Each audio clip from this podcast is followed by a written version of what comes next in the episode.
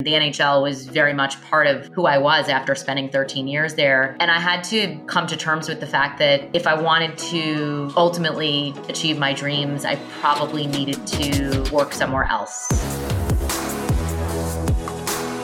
As a result, when I got this call to become the deputy commissioner of, of the NLL, my family was supportive of me taking on the challenge. But I had this sort of second epiphany in my life where I realized that proving the value of women's sports as a business in and of itself could change the way that people see women and girls forever. You're listening to part two of my awesome conversation with Jessica Berman, the Commissioner of Women's Major League Soccer. If you haven't yet listened to part one, be sure to check that one out first.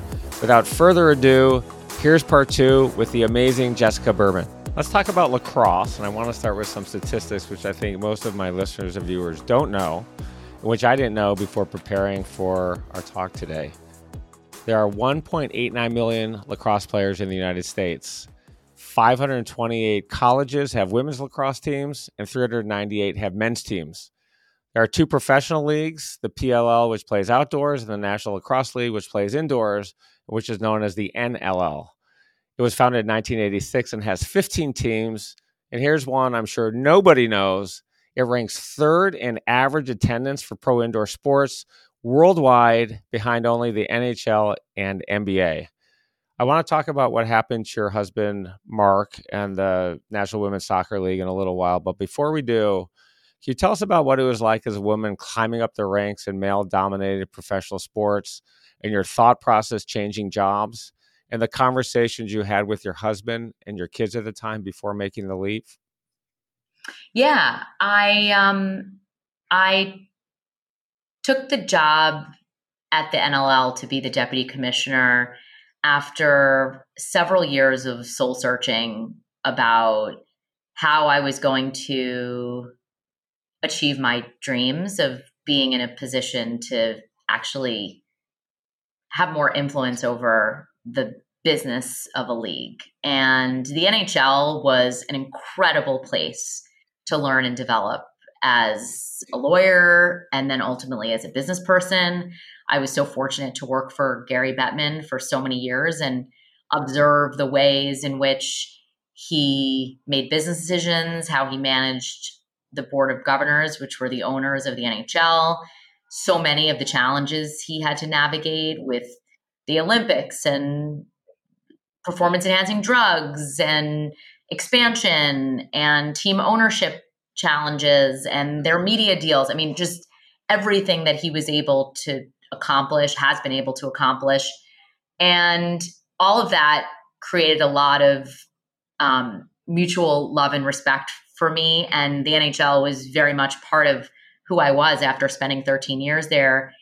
And I had to sort of come to terms with the fact that if I wanted to ultimately achieve my dreams, I probably needed to work somewhere else. And that was a really hard decision for me to leave the place I love and the people I loved and the people who supported me throughout my career and from whom I learned. But I ultimately decided that it was time for me to work in what I expected would be a smaller sport, a smaller business that would give me a wider purview over more areas of the business than I would be able to do at the NHL. And as a result, when I got this call to become the deputy commissioner of, of the NLL, I was fortunate that my my family was supportive of me taking on the challenge. I have two young boys and they are they were and continue to be my biggest supporters in what I'm doing.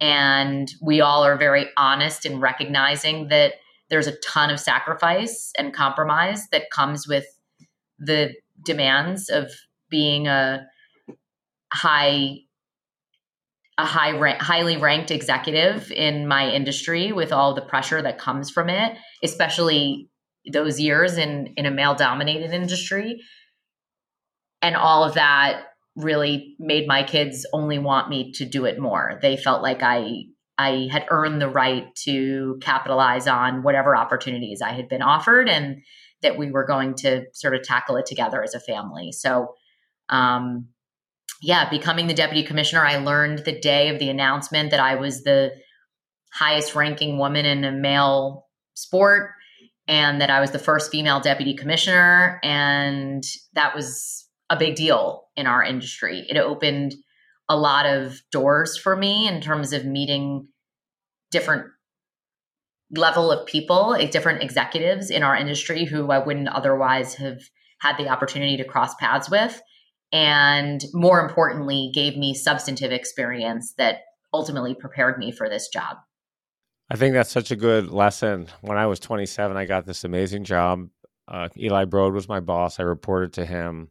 They gave me a managing director title. He was a Forbes 400 person worth, I think at the time, 4.2 billion dollars. Before he died a few years ago, I think he was worth eight or nine billion dollars. It was an amazing job. I think I had the best job of all my friends. And if I'm being truthful with myself, I, I love the title. I had a business card, Randall Kaplan, managing director at Sun America. And I reported to one of the most successful business people on the planet. And like you said, cocktail, what do you do? You want to be humble about it. And I think I was most of the time. But when you gave out your business card, it's it, it was phenomenal. Then I left to start a technology company with three other guys in Boston. And someone said, you know, you got one bullet to fire when you leave Sun America. And if that doesn't work out, whatever great name on your resume, no one is really going to care. And I think what you just said is such an important lesson. And like you, I wrote things down. I prioritized. I wanted to learn. I had a t-shirt business at Michigan. I wanted to have my own company one day. I met some really bright people and I took the risk, but it was a very, very big risk.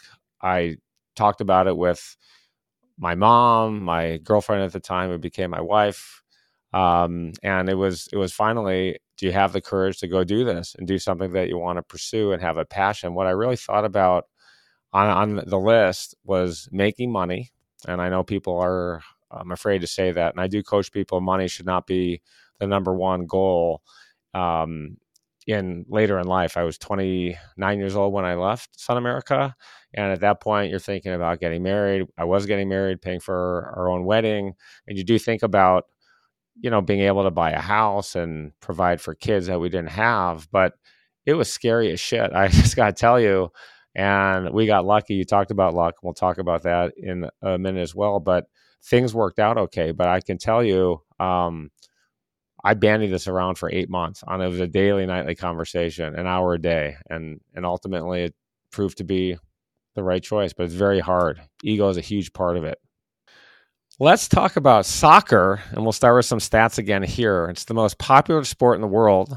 It has more than 5 billion fans, which is more than 62% of the world's population. It is the fourth most popular sport in the United States, behind football, basketball, and baseball.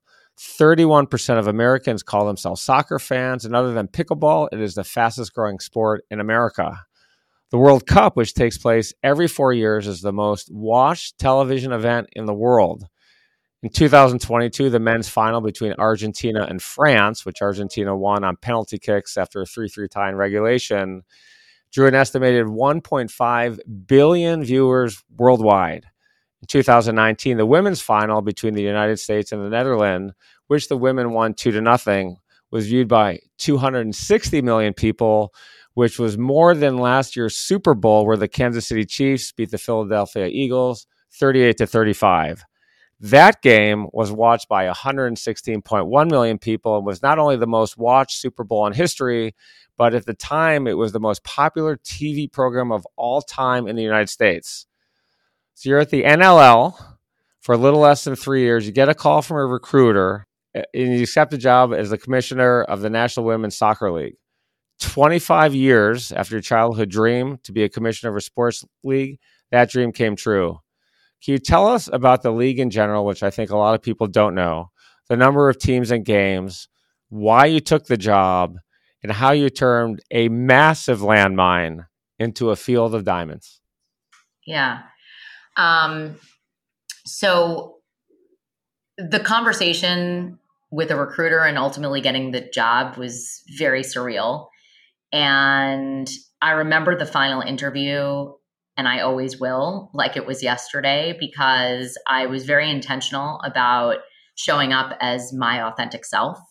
And I actually remember calling my mom and saying, if I end up getting this job, please remind me that I told them exactly who I was, exactly what my strengths are, and where are the areas that I will need support. Because I have a feeling if I end up getting this job, I'm going to have a bit of imposter syndrome and worry about my ability to actually execute this hugely important responsibility. And when I got the call about the job, which was just a couple hours after I left the interview, I pretty much wrapped my head almost immediately around the idea that this was an opportunity that could literally change the world.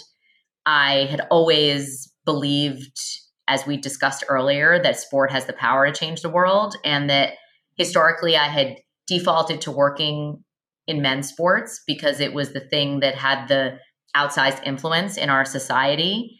But I had this sort of second epiphany in my life where I realized that scaling and growing a women's professional league and proving the value of women's sports as a business in and of itself could change the way that people see women and girls forever. And it was the perfect opportunity for me to actually deploy the exact experience that I had had in my career, both from the NHL and from the NLL, put it all together into into one and execute a vision that was really grounded in all the values that I've learned throughout my life, both personally and professionally, and create this foundational, pivotal shift in society that I genuinely believe had the tailwinds of the cultural relevance of the sport of soccer that was going to really get people's attention. What I did not know was how quickly that was going to happen. And so I guess some of the stats of sort of like where we were, where we are. Um, so when I joined, the league was in the midst of a league wide investigation going back to the origination of the league, focused on systemic abuse by coaches of players. And there just were a lot clear, of just to be clear, sexual abuse and racial abuse and yeah, emotional abuse. Mostly, um, there were several instances of sexual abuse, and there was a lot of emotional abuse. more, more in the category of emotional abuse, but really more just the underpinnings of a system that was not built to be responsive to or support player experience and um, the league was really on the precipice of a lot of questions of its viability and franchise values were a few million dollars um, slash many people told me they were giving them away for free um, we had a teeny tiny media deal um, with by way of example only six of our games were available in national broadcast and the rest were behind a paywall. And the league, right before I I started, was um, set, what had made the decision, but had not yet absorbed the expansion of two teams to go to twelve teams. Fast forward to today, January of 2024, we have expanded. We will be 14 teams this coming season. We sold the team 14 to uh, Sixth Street, the private equity fund, and they're going to be playing in the Bay Area. The team is called Bay FC, and they bought that team for $53 million. So we drove franchise values by more than 10 times. We drove the value of our new media deal, which comes into effect on March 15th when our season starts, by more than 40 times. So, uh, collectively between 2024 and 2027 our broadcast partners are investing a quarter of a billion dollars into the league and we will have more than 100 games on national distribution between Amazon Prime, CBS, ESPN, and Scripps Ion.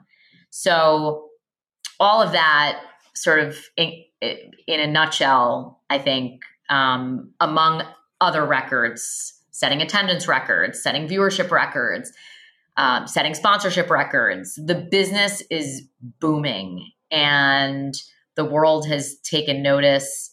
Um, I think one of the more fun things that I've been able to do, which is a first for me as a first time CEO, is build our organization. So when I was hired, I was employee number 18, and we now have 58 employees in under two years, and we're actually approved to go up to 82. So we're in active hiring mode, which is super fun. We have a beautiful office on Madison Avenue and 40th Street where our employees come and work and collaborate and it's it's just a it's a beautiful representation of people who are committed and passionate to the growth of women's soccer. When you got that call from a recruiter, did you say, "Holy shit, this is incredible"? And then you hang up the phone and you look around your room, say, "Oh my god, this is incredible. And then you say to yourself, well, wait a minute, never played soccer and I'm not a soccer fan. Yeah, um, it, that was one of the things when I talk about authenticity in my interview. I was not that anybody would have mistook me for a soccer player because they would know based on my resume. But the bottom line was I really genuinely believe and believed at the time that I don't need to have played soccer to do my job. I am obsessed with the things that I don't know, which has really helped me throughout my life. And I've hired really smart people who are subject matter experts in the areas that I don't have experience, one of them being the sport of soccer.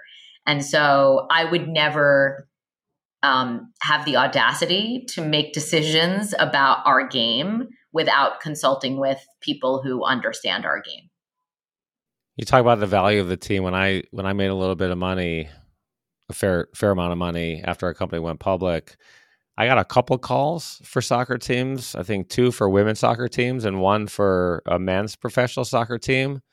I thought, gosh, you know, who who in the U.S. is watching soccer? No one I know is watching soccer, and these teams were losing money. So it's not like there was a big TV deal. I mean, we, you you were paying millions of dollars to just keep the team, and it was it was more like saying, yeah, I, I own a professional uh, sports team. Then you have the women's team in LA, and you have all these celebrities: Jennifer Garner, Natalie Portman, Billie Jean King, who own this franchise that I think, if you believe what Forbes and some of uh, the other publications are saying it's worth $100 million today. And then you have the men's club today, which is the first sports U.S. team that is worth a billion dollars. And I, and I know those guys. Larry Berg has been a friend forever. He's an amazing guy. He loves soccer. And it's just, it, uh, like you said, the appreciation of these teams has been incredible. So, um, you deserve a lot of the credit. I think people are really happy that you're there. The people that I know, uh, in the sports world. So just want to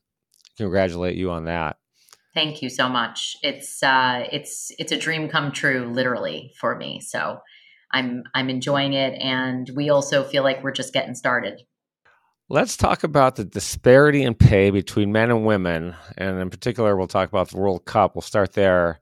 Historically, there was a huge pay gap between men's and women's soccer teams, especially with regard to prize money at major tournaments like the FIFA World Cup.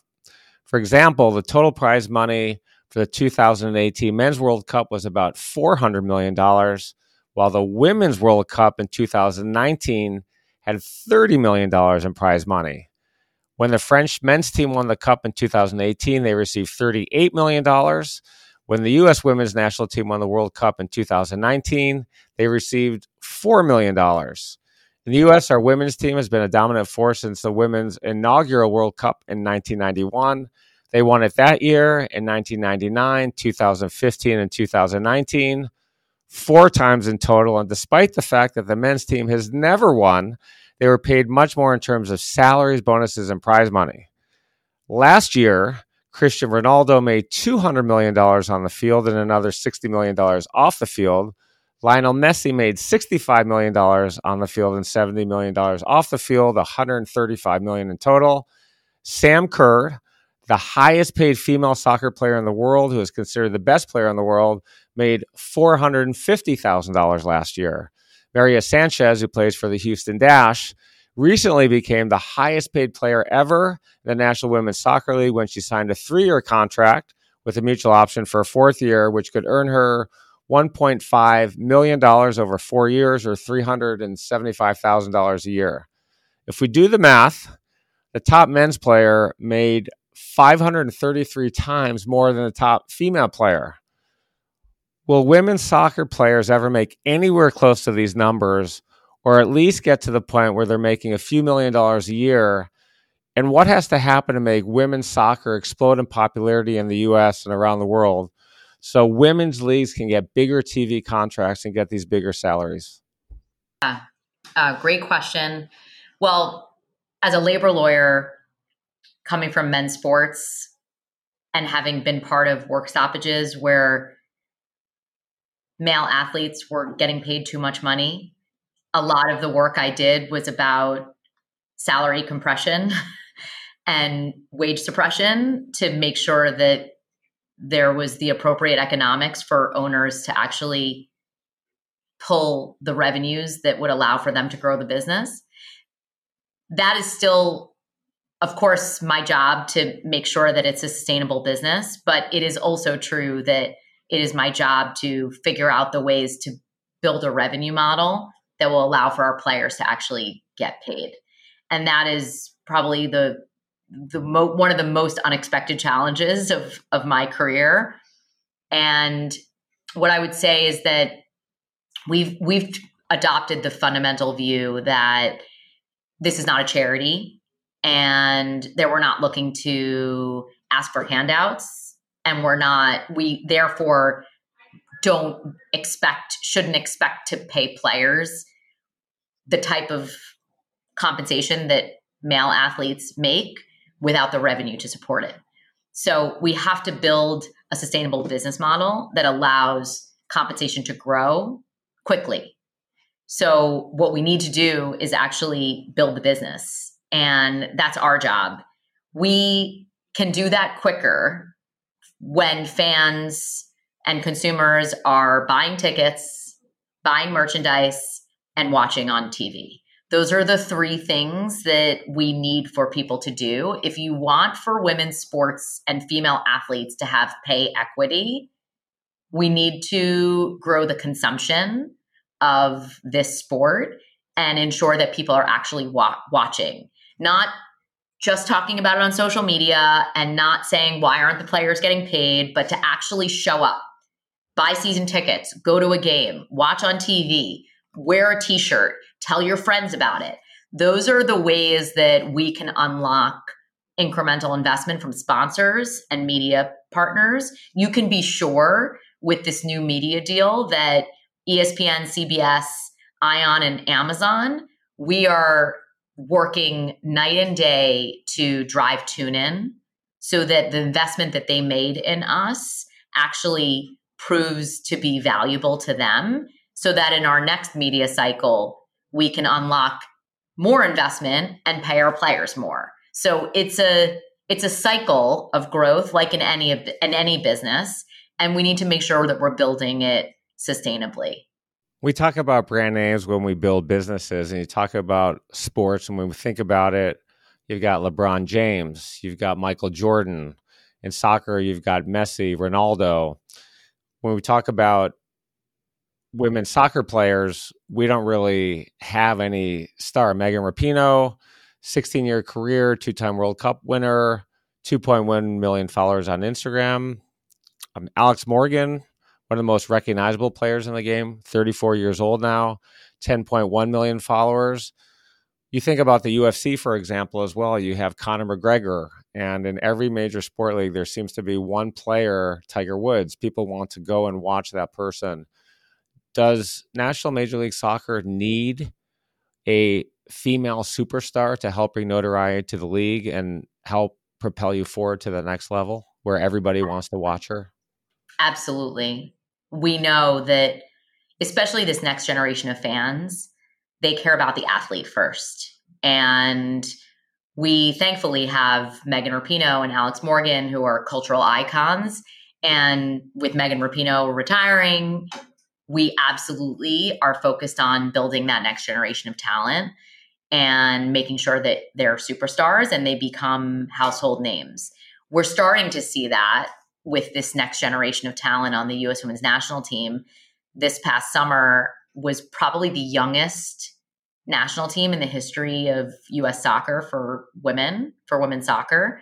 And in our league, we have, uh, I think we now have three 15 year olds playing in our league who are pros and who are incredibly talented. And we have actually seen really good data to support that that next generation of fans, Gen Zs and millennials, love watching young athletes. And we actually think this next boom of talent is going to capture the hearts and minds of of our country in ways that we were really excited to unlock.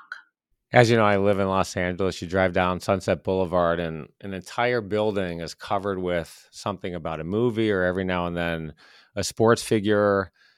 I look forward to the day where you see the next female soccer star covering a building, kicking that ball, sweat falling out, or doing something great like that to instill incitement. I think there actually is one. I'm going to find out where it is of Alyssa Thompson. Um, she's uh, she's 18 she just left Harvard Westlake and uh, she is now on Angel City and she actually played in Sydney this summer at the World Cup. Um, and I do believe that she is on a billboard somewhere. I will find out where it is. That's awesome. Uh, Dana White has become a friend and he's going to be a guest on my show. And it's interesting. They cultivate superstars, right? So you got Conor McGregor, who's great for the league. He's outlandish. He's a phenomenal fighter. He actually, the Fertitta brothers actually met him first, and they they left this meeting. They called uh, Dana up and they said, "I don't know if this guy's crazy or crackpot. He's going to be a complete failure. He's going to be the best fighter that we've ever seen." Now you have Sugar Sean, uh, who was on my show last week, as the next Conor McGregor, uh, and and he said, "No, Conor's going to be the next Sugar Sean O'Malley. So it, it, it's funny to see the leagues develop, and I think they should help promote um, their best players. So I, I think I think that's great. Let's switch gears. What are the five most important ingredients to be successful? Number one, empathy. Number two, hard work. Number three, at least for me, efficiency. Number four, relationships. Number five, contentment. That's a very interesting list. It's a unique list. I've asked 100 guests that question. Empathy has never been number one. What does it mean to you, first of all, and why is it number one on your list? Yeah, well, I believe that everything we do in life is a form of trying to influence or sell what you either believe. That could be products, that could be services, that could be philosophy, that could be a vision, that could be a strategy, that could be anything, right? Um, and I believe that in order to convince constituents of whatever it is you're trying to convince them of, you need to understand where they're coming from. You need to start by listening, and understanding their experience and meeting them where they are, which requires that I think emotional intelligence to not only know yourself, but in order to be empathetic, you actually have to know yourself. And then you have to be able to join someone where they are to bring them along on the journey. Where does passion fit in, if at all? And do you have to be passionate about what you're doing to be successful? I think you do. Um, and maybe that maybe that could be among the five. I, I view that more as like table stakes because I don't even think you're asking yourself questions about how to be successful if you're not passionate. I think it's just like embed within it's not a choice. you're probably focused on other things if or distracted frankly if you're not passionate about what you're doing. One of the things that's contributed to my success that has made me successful is something i call extreme preparation. That means when someone's prepared one hour i may prepare five or ten. Someone prepares five i may prepare 60 or 70 especially for an important corporate presentation that we do has extreme preparation been important in your career? And can you give us some examples if it has and how it's contributed to your success, especially when the odds of success were stacked way against you? Yeah, of course. Um, I mean, that's the the hard work part, um, and you know, preparation. I think shows up in both obvious and not obvious ways. So there's the obvious more traditional preparation where you might do research. I may, for example, as I did, listen to a few of your podcasts to get a sense of sort of the kinds of questions you ask or the people you've interviewed, read your website so that I'm walking into the situation with sort of a baseline of information that allows for me to feel confident that I can engage in this conversation and show up in a way that I'd be proud of.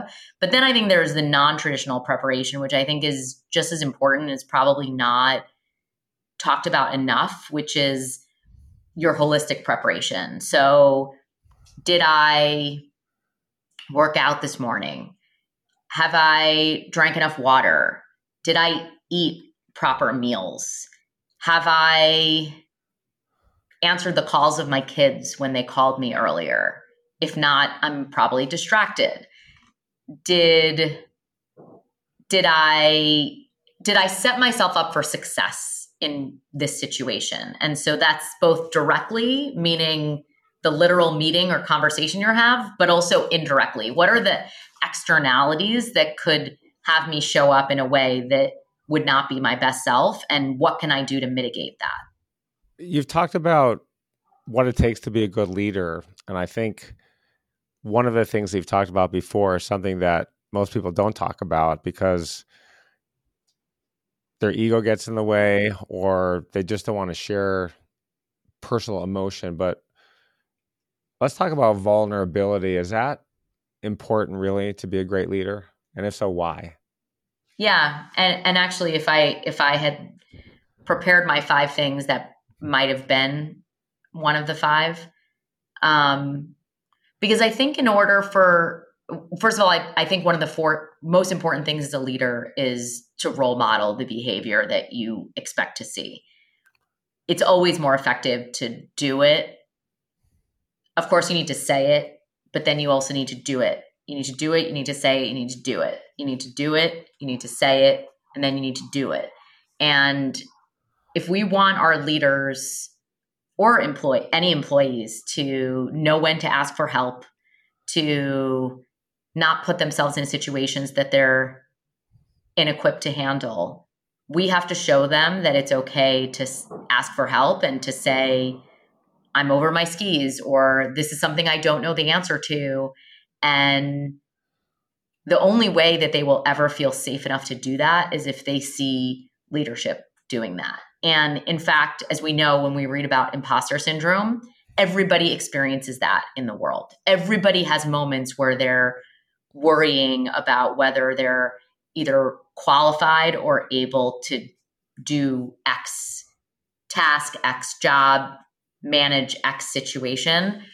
And all that you're doing by verbalizing that is humanizing yourself. I, I actually view it as a giving you a position of strength, not weakness, to show that vulnerability because you've now created a connection with someone that allows for them to feel like you're relatable.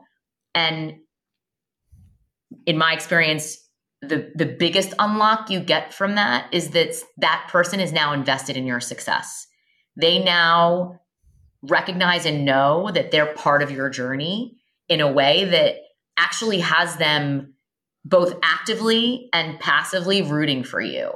And it's a way to build coalitions around you to be able to show that you can't do it alone because we're so much stronger when people around us are trying to help us to be successful. If you don't give people a role in that, they don't actually know how to be part of your success or to be there to support you. As I already mentioned in my show, my main goal is to inspire and motivate people to get over their challenges on their path to success. And by hearing the stories of successful people like you from all walks of life, I think everybody takes something a little different from each guest that I have. You've talked about what your main job is too, and is to inspire fill in the blank. I would like my legacy to be that you, universal you, in this case me, can show up as a leader in a way that's different from others, that you can be your authentic self and engage in the practices that allow for you and your company or business to be successful and feel really proud of how you did it and the people you worked with and people who worked around you.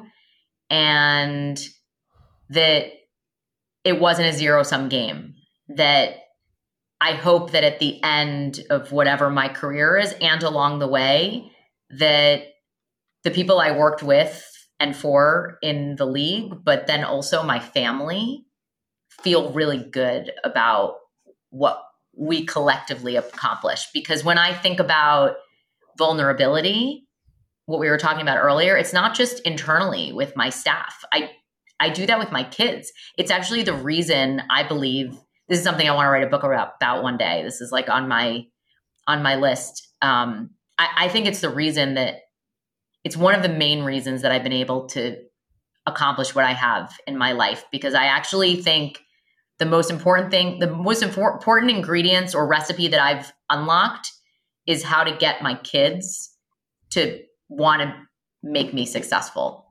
And so there's not a zero sum game. They're 100% in my camp. And it was very intentional. It was not by accident that that that happened and I I feel like there's a lot to learn from that because I I don't ever have to apologize for what I'm doing every day.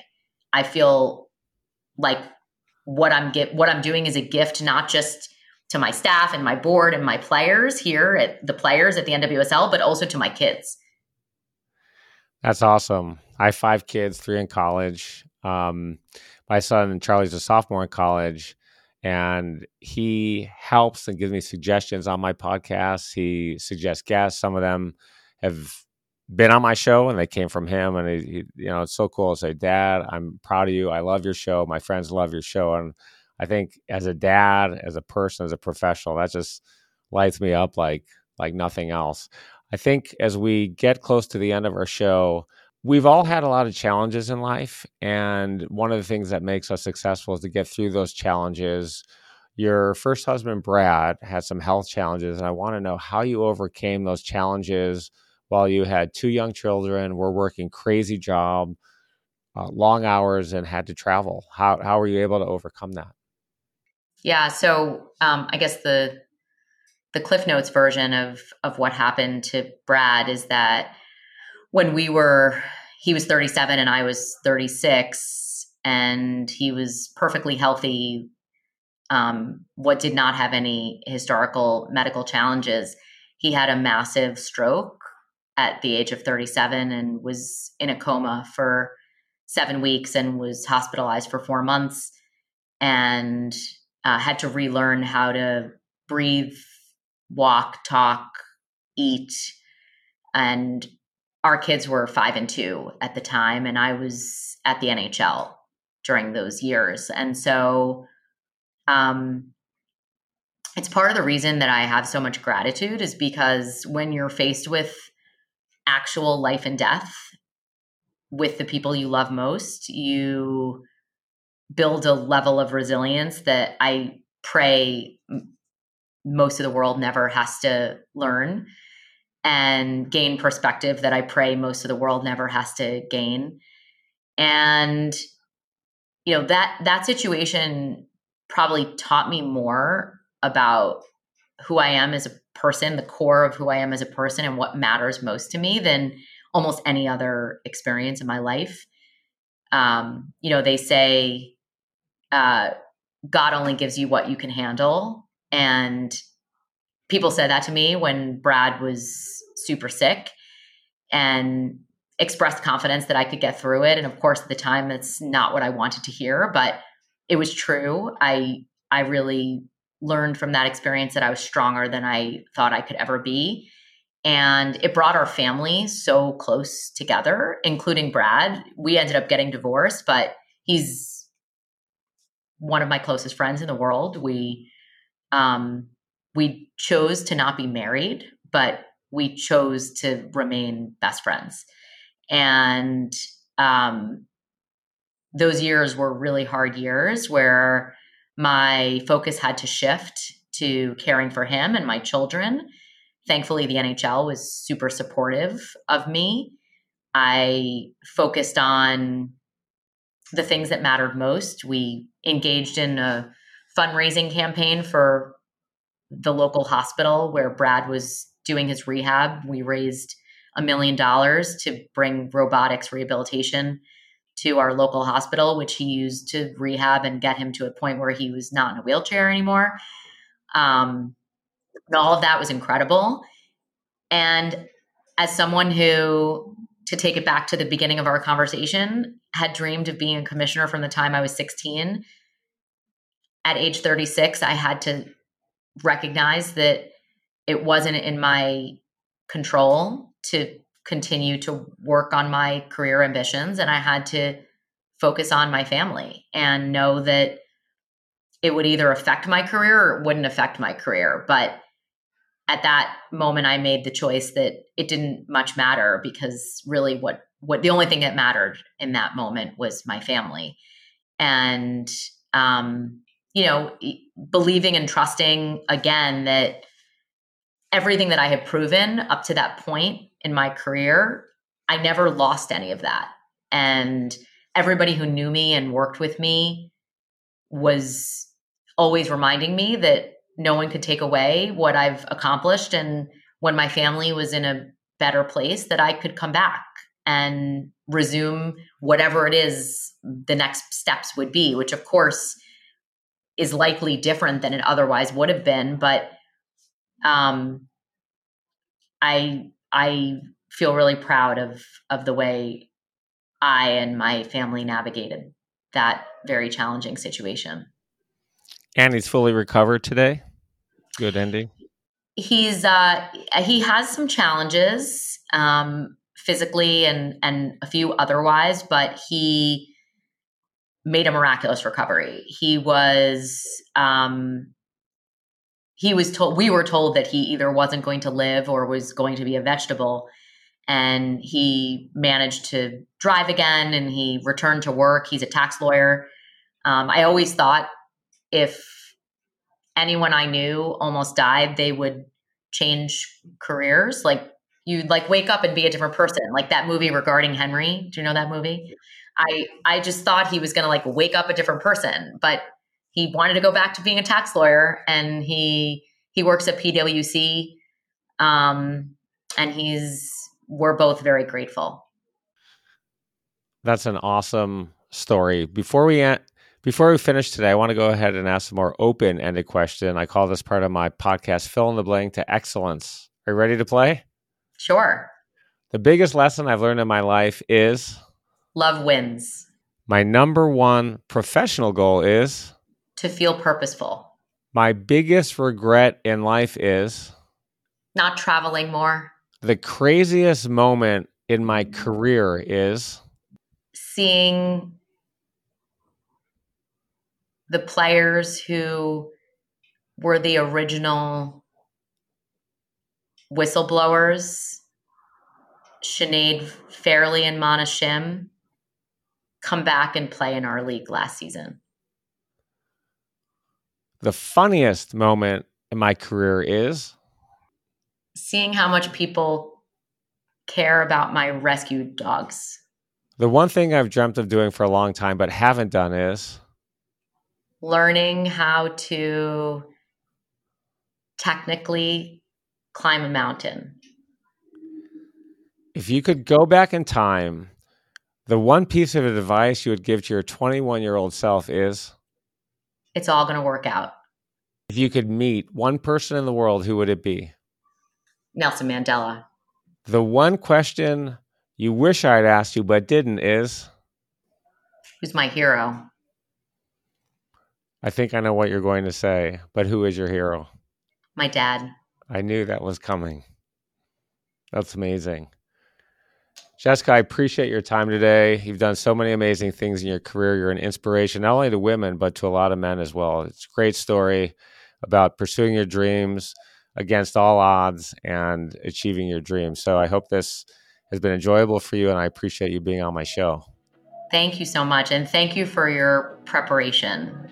It it shows, and it it made the conversation really enjoyable. So thank you.